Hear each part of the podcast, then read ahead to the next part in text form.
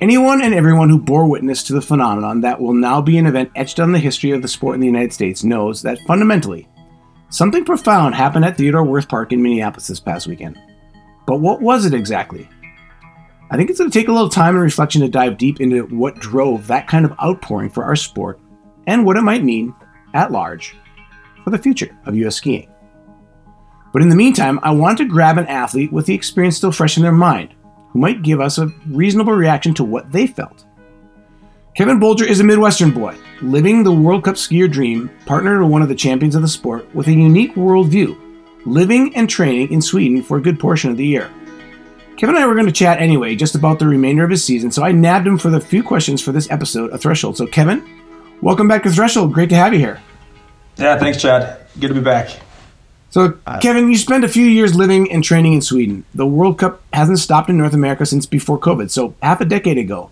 And if you calculate that out a little bit, it's nearly half a ski generation, at least on the World Cup standard, that hasn't raced off the European continent besides the Beijing Olympics. So, based on the folks you know and how big a deal, or how big of a deal was it for the Swedish people that you know, and maybe some other international skiers you know, that didn't get on their national team tri- trips for this trip to Minneapolis, do you sense that the ones left back were bummed out, and e- even before they saw what happened in Minneapolis? Yeah, I mean, 100%. I think, or I know that um, a few of the guys here in Falun actually that I get to train with, um, who are still in that U23 range, um, we're kind of struggling with the idea like, if I get selected for U23s and Minneapolis World Cup, like, or North America World Cup, what do I do? Like, this is a huge predicament. And I think for many people, it, the obvious choice is like you know you're younger take u23s that's what you should that's the route you should go but i think with the north american world cup it was put people in a little bit of a predicament on like what what should i do because they realized yeah. how big it was going to be and yeah.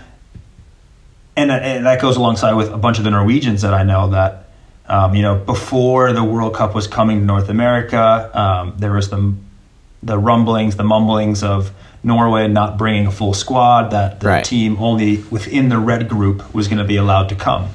And athletes that I knew that were just outside that red group were, yeah, I'd say pretty pissed off because, yeah. you know, they're, they're still the, they're not in that red group, but they're still the best, you know. Um, so they were trying to figure out, you know, can I pay? Can I pay for myself just to go, oh, cover this? Yeah. Because yeah. also they understood how unique this opportunity was going to be. Yeah. It's really cool. Um, so it, yeah, I, I, think a lot of people were hyped, and I, especially when you had every American over in Europe, you know, building up to it, saying like, "Hey, we got 20, 30, 40, maybe even 50,000 fans that are going to be turning up yeah. for this World Cup." So yeah, I mean, we were doing our part yeah. in hyping it.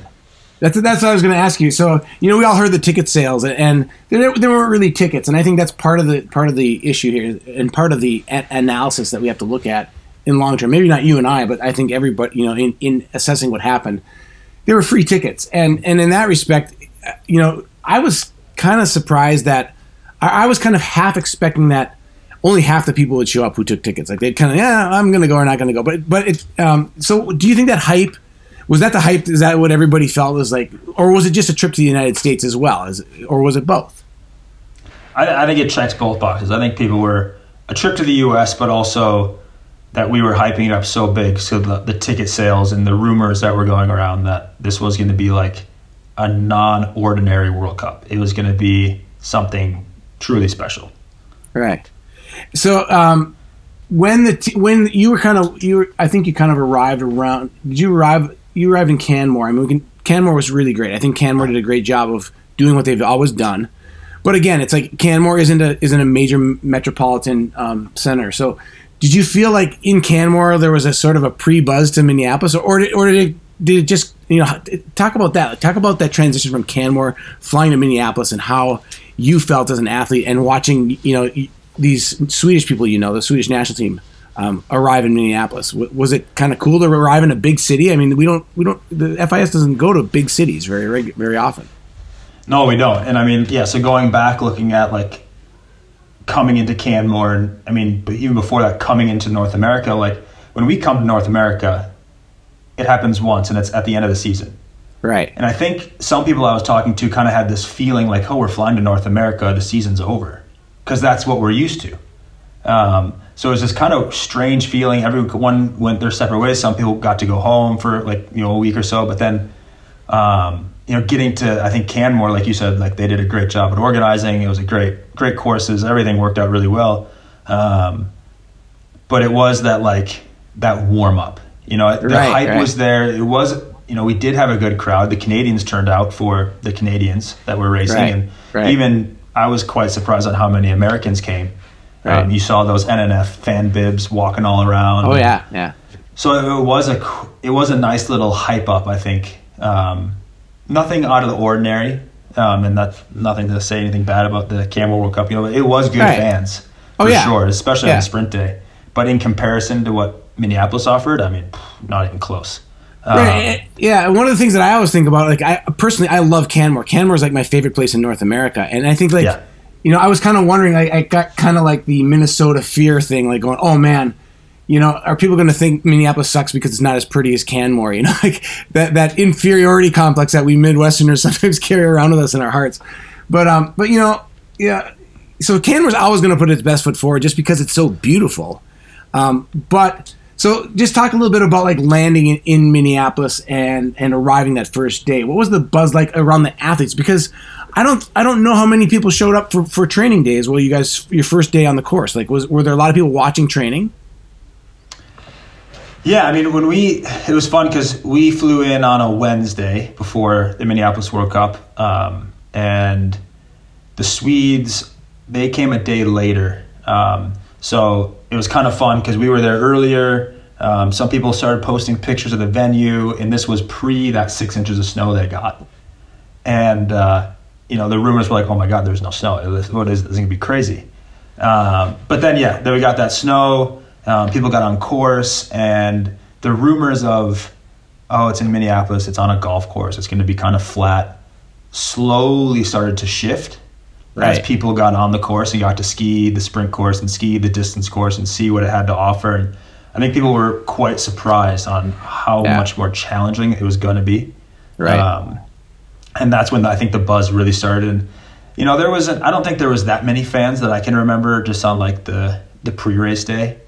Um, but I, I remember talking with with Maja before they traveled because they traveled that, that day later, and um, they I think they were all a little bit jealous that they were not flying the same day we all did, and we're coming a Yeah. day later. They're like, "Why are we not there now? We should be there Yeah. now." Because I mean, it was you can't compare the beauty to Canmore because that place is fantastic, Right, is amazing. right, But right. Minneapolis has something so special to offer. I mean, we were staying right downtown, Right. Right. um, which Yeah. was so cool. And then um, just, I think that first day when I was skiing around with pre-race day, I saw Yeah. more foreigners skiing around with their phone out, recording, you know, the course because you could see the skyline. yeah. Yeah. um, exactly. So it was it was really cool. It was really cool. Yeah. I think, yeah, most Europeans were pleasantly psyched. Yeah, I mean, I was trying to do that myself because I was in the same hotel as you guys, and it's it, and I stay there a lot. Like that's, that's kind of like if I have to stay in a hotel in Minneapolis, I, I can usually get a pretty good rate at that Hyatt Regency. I love that spot. It's right by- by Symphony Hall in Minneapolis. But what's really cool about it, it's right on Nicollet Mall. It's a it's a bus. It's only buses can travel on that on that street. And I remember I was I went to get coffee and I walked back and I saw Valnes, uh, um, Amundsen, and um, and Nor- Norta going for a jog. And kind of the no- you could see the novelty of running in a metropolitan area with skyscrapers totally on their face. Like this is like an american experience.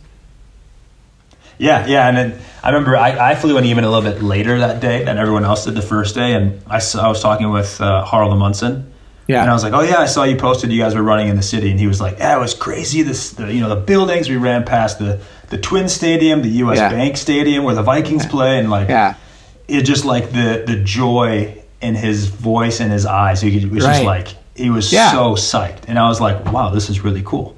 You know, because yeah.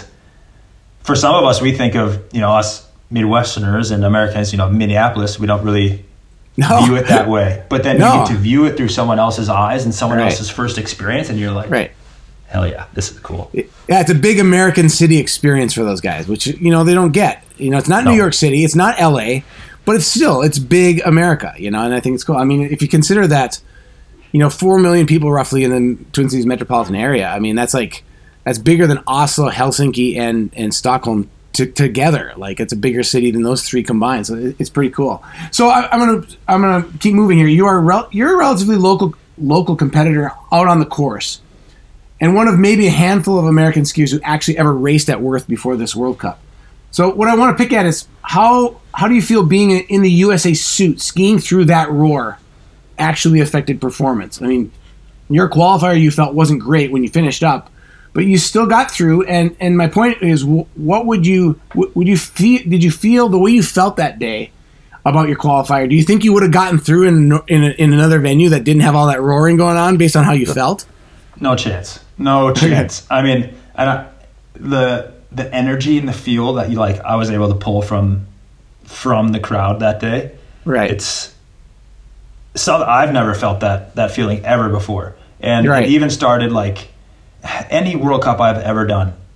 We you show up to like uh, to warm up, you test skis, etc., etc. before your qualifier, and there's there's a handful of people there getting ready for the day. right. Right. And right. I haven't seen numbers on what the turnout was for spectators, but when I was out testing skis, I was telling myself like, relax, relax, because yeah. there were so many fans out there hyping, just so excited.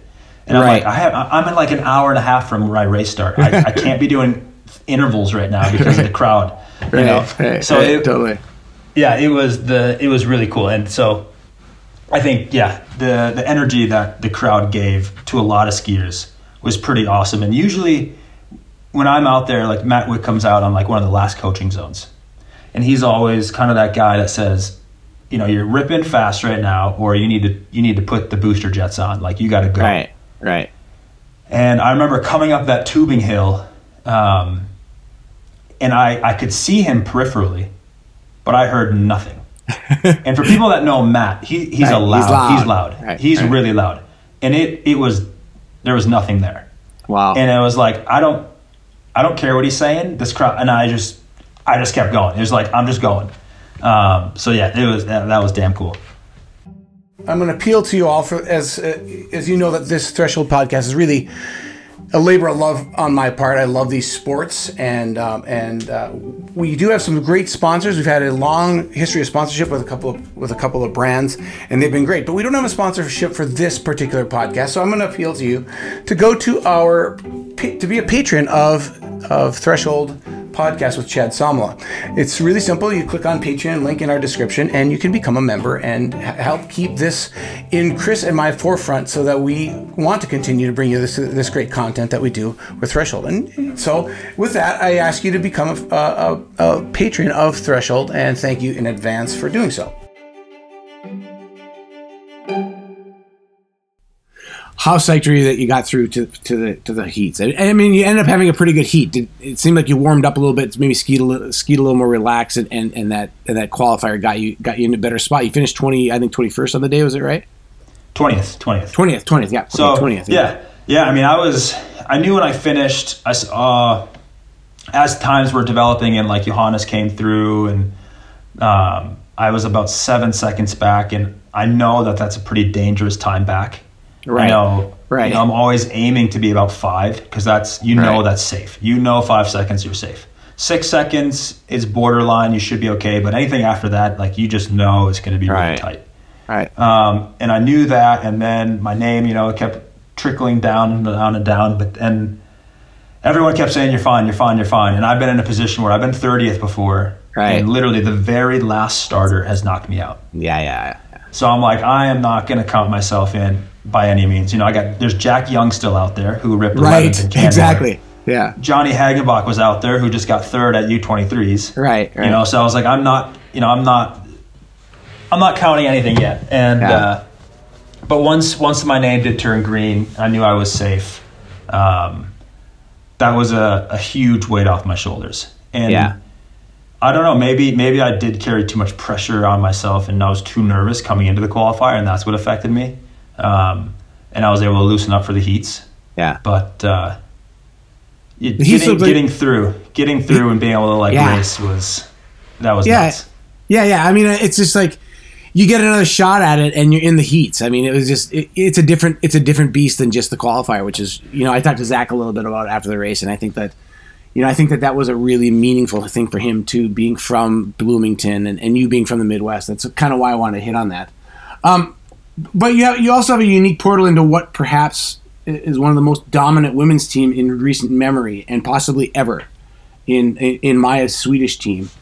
And uh, so, what do you what do you think an experience like this last weekend did for a team like theirs? They did really well, first of all. Um, you know, Jonna Sundling kind of turned her turned her season around, got her first two wins in a row, and shows she's in great shape. How will kind of Minneapolis resonate with? Do you think with with the Swedish women's team that's so good right now? I mean, are they going to push to want to come back? Oh yeah, yeah. I mean, everything I've heard from you know Maja, Frida, Linn, um, was uh, and any other Swede I've talked with, Emma. Um, you know, they've had nothing but good things to say. You know, and as they say it, they're just grinning, just smiling, right. like so psyched. And and I think that goes for for any skier. I mean that you know after a race, you know when FIS does their pre-race interview or post-race interview, I don't think I don't think one person said didn't say we want to come back. Everyone said we want to come back. Um, and we've I've been talking with Maja about it, and like there, has been some comparison to like some World Cups in Ulricehamn a few years ago. That was nuts, right. and yeah, that was great. Um, even World Champs that was in Falun in twenty was at seventeen. That was crazy. Fifteen, yeah, and and everyone knows that those were nuts turnouts. Right. And right. that the fact that this World Cup in Minneapolis is they're comparing that to those. Yeah. I mean, that is in the same category. That that speaks for itself. I think yeah, so cool. Pretty freaking cool. Okay, so let's analyze a little bit. Cross country ski racing is kind of like universally known as struggling a bit at large in the me- as a media product. I mean, there's already hi- there were headlines about that even just a couple like yesterday. So just just the access to it in any form, live TV or tape TV or streaming or on demand, it's not like there's a credible, steady platform for the sport in our country. So how do you, as a ski racer, kind of the biggest stakeholder in the whole thing, process how this phenomenal event affects your professional approach to making a survivable income to keep doing it. You know, where does post Minneapolis World Cup meet your economic reality as a ski racer? I mean, it's uh, that's a good question. Um, it's no secret that this is a slowly fading sport, and especially financially for a lot of skiers. Um, but I think a World Cup like Minneapolis is something to keep the keep the spirit and the hype going. Right. And it's something that that this sport needs. Mm-hmm. Um, we need to be going back to these places where the the psych and the hype is real.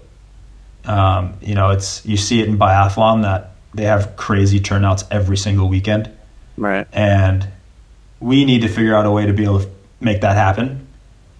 And I think as many athletes even are saying like FIS needs to to listen to athletes when it when it comes to why we like certain venues, and I think you'll you'll see more athlete turnout. You'll see more athletes sticking with the sport if we're doing if you're go, able to go to these World Cups like Minneapolis or um, Ulricehamn that happened a few years ago with, with really good spectator cra- turnouts, um, and you'll see more more viewing. I mean, right. I've been skiing here now the last few days and everyone here that I haven't seen in a while, like, oh, how was Minneapolis? And I was like, it was sweet and it was amazing. They're like, yeah, we could feel the energy through the TV. yeah, yeah. You know, yeah. and you, you just don't have that response from people who are watching it. Right. Um, so that that that's pretty unique, I think. Yeah. So, if you could put a finger on why you think um, so many Americans showed up in the way they did for this sport, when they did. I mean, we all know Jessie is, is popular in America, but um, there seems to be more to it than just the Jessie factor, too. Can you put your finger on anything that you think maybe made this what it was? Yeah, I mean, for sure we were teased, you know, two years ago. Right. Right. You know, we, we were just there. Yeah. Um, so, you know, I think I think that helped a little bit. But I also, of course, the Jessie factor. But you know, that aside, I think you're seeing um, a men's team, uh, men's domestic skiers stepping outside or stepping away from a shadow that's been casted on men's skiing in the U.S. Right, right, Which has been casted by a really strong women's team. right. You know, and I'm not saying anything bad about that, but you know, you're seeing Ben Ogden get on the podium. right. You're seeing JC Schoonmaker get on the podium. You're seeing us sprinters in the you know semis almost every single weekend. You're seeing um, results from Gus Schumacher, Zanden McMullen, just you know all these Right. guys ripping top thirties. Right. Not Right. not periodically, but consistently. it's consistently, right? Exactly. You know, so never had seeing- that. No, exactly, and it's the first time this has happened, and I think people are recognizing that, and they're they're starting to turn out for both men and women, um, or I should say, women and the men, Right. because you know we're both we're both just slowly becoming more and more dominating, and currently I think right now we're third in the Nations Cup, Right. um, which with a few weekends left we got to keep throwing down, but it's just so cool to see, and I mean Maja hit this, the nail on the head too. It's people were there in Minneapolis to to watch ski racing, and it wasn't just the Americans; it was every single skier out there. Um, you know, and I I was talking with uh, a friend who who does the media for FIS, and she says, you know, what would you compare this World Cup to? And I was like, I mean, it's it's up there with like the 50k at Holmenkollen in terms Right. of spectators. But in my opinion, the only the main difference is in Holmenkollen, people are out there to party. right. Here in Minneapolis, people I mean, people were partying for sure, Right. but I'd say 95% of the people out there out there were there to watch ski racing. We're there to watch skiers. Right. Um, and and you could hear it in the crowd. I mean, when we when JC and I stepped up in our our quarterfinal, and you know we got our hands going to hype up the crowd as it introduced us. You could hear the buzz around Yeah, yeah, totally. around us, and it, it was it's really cool. And it's it's it's been a really special year, and um, you know, and just to like even uh, to say like you know with Gus winning on Right. uh, on Sunday. I mean that. Uh, there's no words that can describe how awesome that was and what that has just done for the sport in the U.S. So Yeah, it, it took a it took a remarkable situation and made it magical. Really, is what it, what I think it did. Is you know, it's, Yeah. it went from remarkable to magical to almost unbelievable. And, and that's what I was going to ask you next. Is like from an athlete's perspective, somebody who's kind of a veteran of the World Cup, veteran of, of U.S. skiing.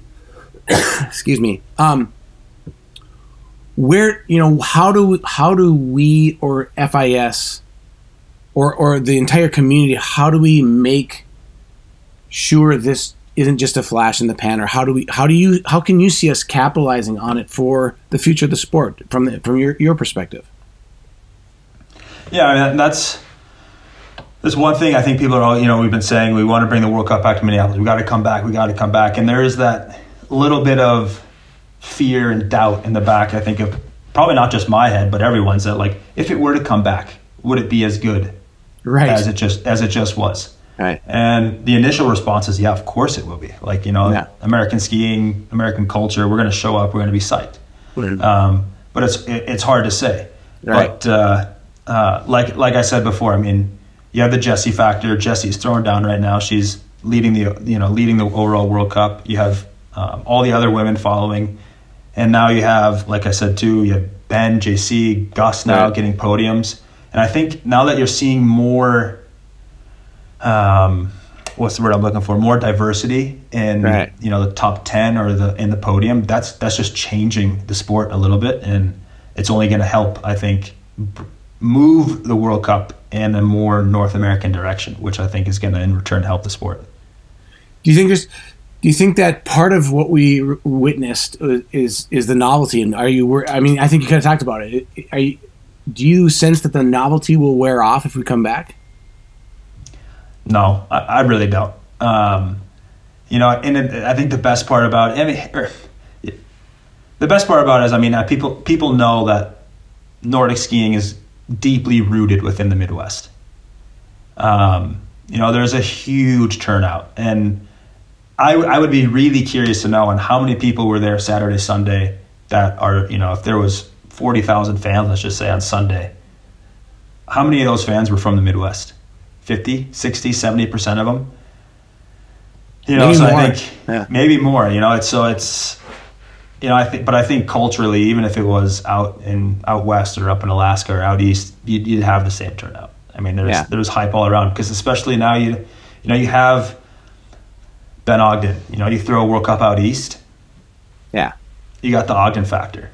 You know, you, th- you throw it up in Alaska, you got the Schumacher factor. You know, it's it's sweet. You know, you got Americans racing fast from all over the world or all over the U.S. And I think you're going to have that hype factor everywhere.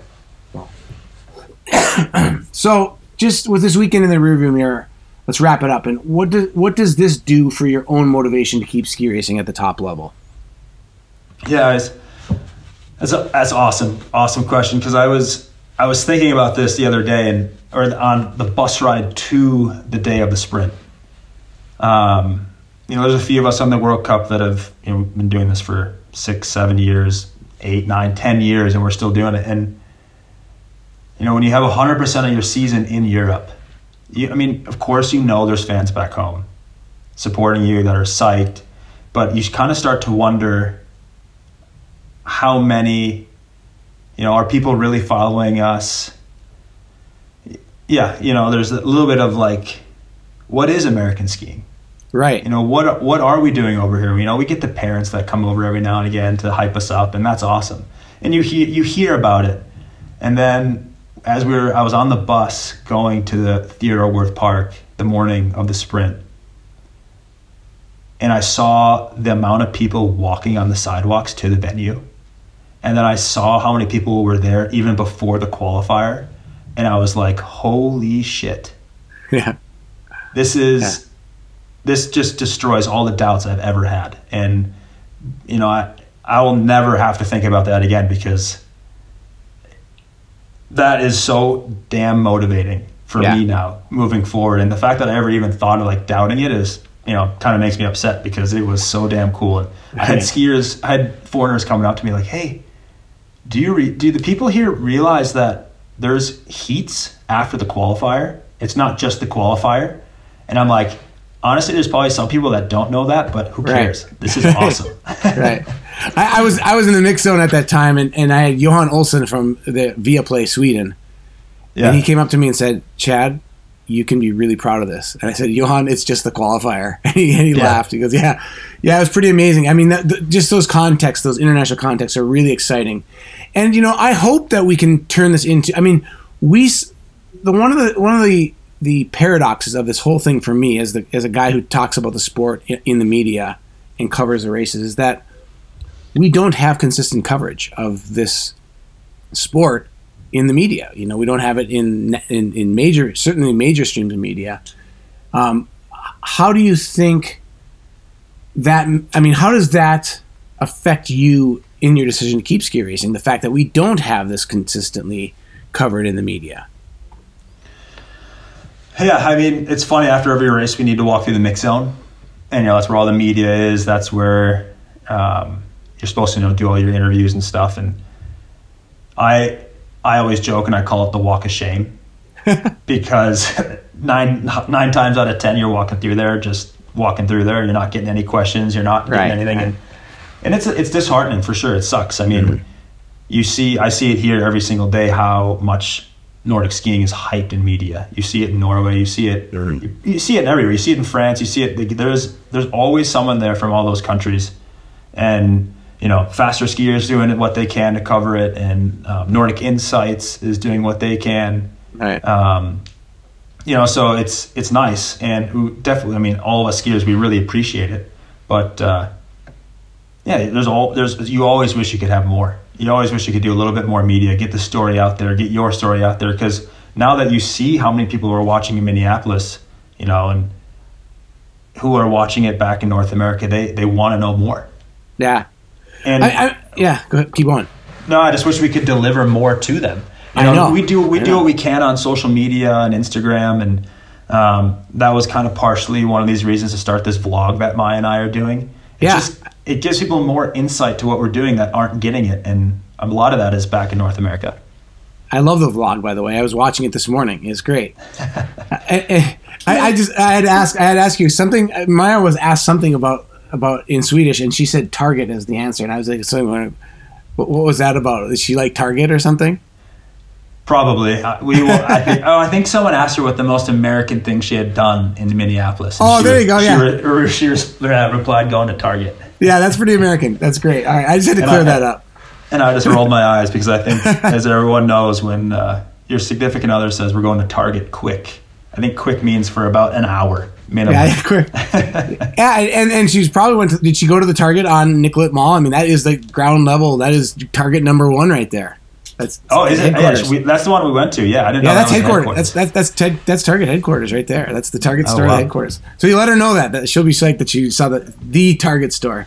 Oh, well. Kevin, Kevin, I you know I think that uh, you know I don't know that we're going to get to the bottom of of of of any, of any of this as far as the media coverage goes, but I just think it was really I really wanted to have you on because I'm trying to I'm trying to reconcile the fact that we had twenty thousand people show up to an event in Minneapolis without any real consistent coverage of the sport, and and to me there's there's something interesting there. Uh, you know how do you how how do you reconcile that as an athlete? Like you know, again, final question: um, How do you reconcile the fact that we had twenty thousand people out there and no major television coverage of it ever? I think it's it's pretty saddening. I mean, for sure. I mean, you see what this sport just did in the U.S. You know, people. I mean, sure, sure, people laugh at Nordic skiing, but you see what the turnout was, and you know there was people that couldn't get a ticket, that couldn't come, that wanted to watch it. Yeah. and I would say those numbers were pretty damn high. Um, so I, I wish I wish there was more being ha- more being done to fix this problem. And I think I think Gus Schumacher said it perfectly when he walked through the mix zone after he won. Um, Norwegian media stopped him, and the first thing he said to them, "Oh, so apparently you need to win a race in order to get stopped by you guys for an interview." and it just it just makes me laugh because I mean it's true. Like I said, it's a walk of shame. You walk through there, nothing's happening with the Americans, and you know you win a race and you finally start getting asked questions. But it's like Yeah. pe- people want to know more. Um, Yeah. whether you're first or you're last, I mean everyone's out there working equally as hard, and everyone's got a cool story to tell, and everyone has should have should be able to tell it, and everyone should be able to watch it. And um, so I, I wish there was more being done in in the U.S. for in terms of media and getting it out there for for viewers. Well, thanks, Kevin. I'm glad that you got to experience this. It's a pretty cool. It was a pretty cool thing for all of us who love skiing, and I think that uh, I think we surprised ourselves.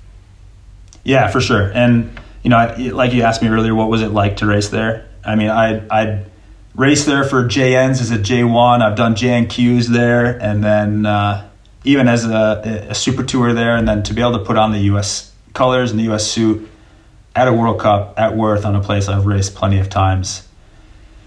It, uh, it blew away all my expectations, and it was kind of a storytell, uh, fairy tale kind of story with with having the parents there and having friends and family. So it was damn cool, super special, and I, I really really hope we can get it back. Well, Kevin, thanks for your perspective. I think it was it was a, a needed one. I think we're all still processing the whole thing, and, and it'll probably still go on processing in all of our minds. But uh, but we always have it in our hearts, and it's it's great having you on here to share your experience with us. Yeah, no, I appreciate it, Chad, and and uh, appreciate the podcast too for getting another source of media out there for for people to listen to and stay hyped on. Thanks. All right. Good luck the rest of the way this season. All right, thanks, Chad. Appreciate it. I've got a Loppet Cup World Cup hangover. I don't drink, so it's not a literal hangover. It's just a figurative and physical hangover that slowly evolved from being tired on Monday to a bug by today. Which, while I thoroughly loved every moment of the Minneapolis World Cup, clearly I had some underlying stress with it all. That when allowed to finally let my guard down, I caught something. My job talking on NBC was not among the hardest last weekend on the venue, not by a long shot. But it was emotional. I know emotionally the sickness response tells me I was invested to the success that Minneapolis ultimately was.